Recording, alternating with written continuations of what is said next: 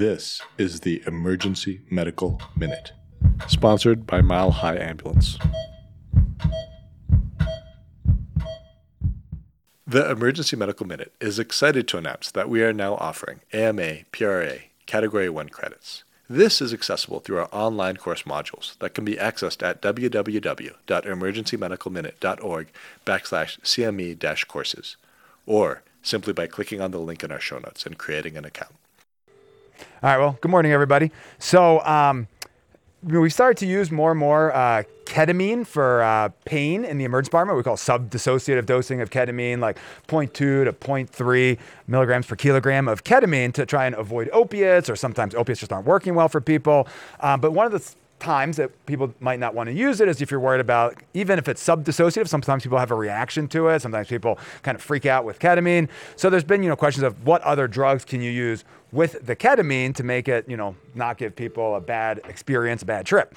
Um, there was a study that came out recently that actually looked at combining potentially two of our favorite medications, ketamine and Haldol, in the emergency department compared to fentanyl for pain, and to see if it, you know, if people tolerated that well.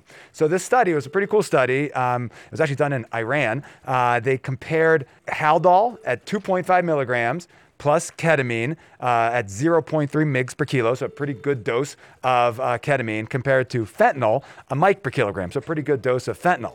And they kind of wanted to see if they're who did better in terms of pain, and was there, you know, a lot of agitation. So in terms of pain, the ketamine and Haldol actually did dramatically or significantly better than the fentanyl at kind of multiple time points um, that they followed. So it was better in terms of controlling pain, it was quicker to be pain-free, there was less need for me- rescue medication with the ketamine and the Haldol, so it worked very well for pain. Patients were more satisfied with it.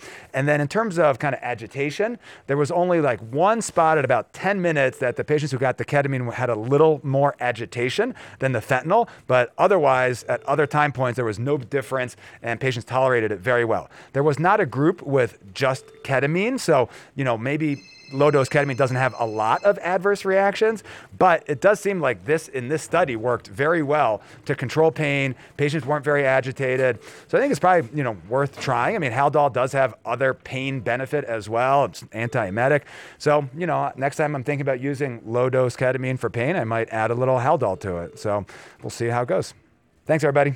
We'd like to thank our sponsor, Health One Continental Division, and Swedish Medical Center for their financial contributions to the E M M. Donations from them and listeners like you make it possible for us to fulfill our mission of producing and spreading free medical education to the masses.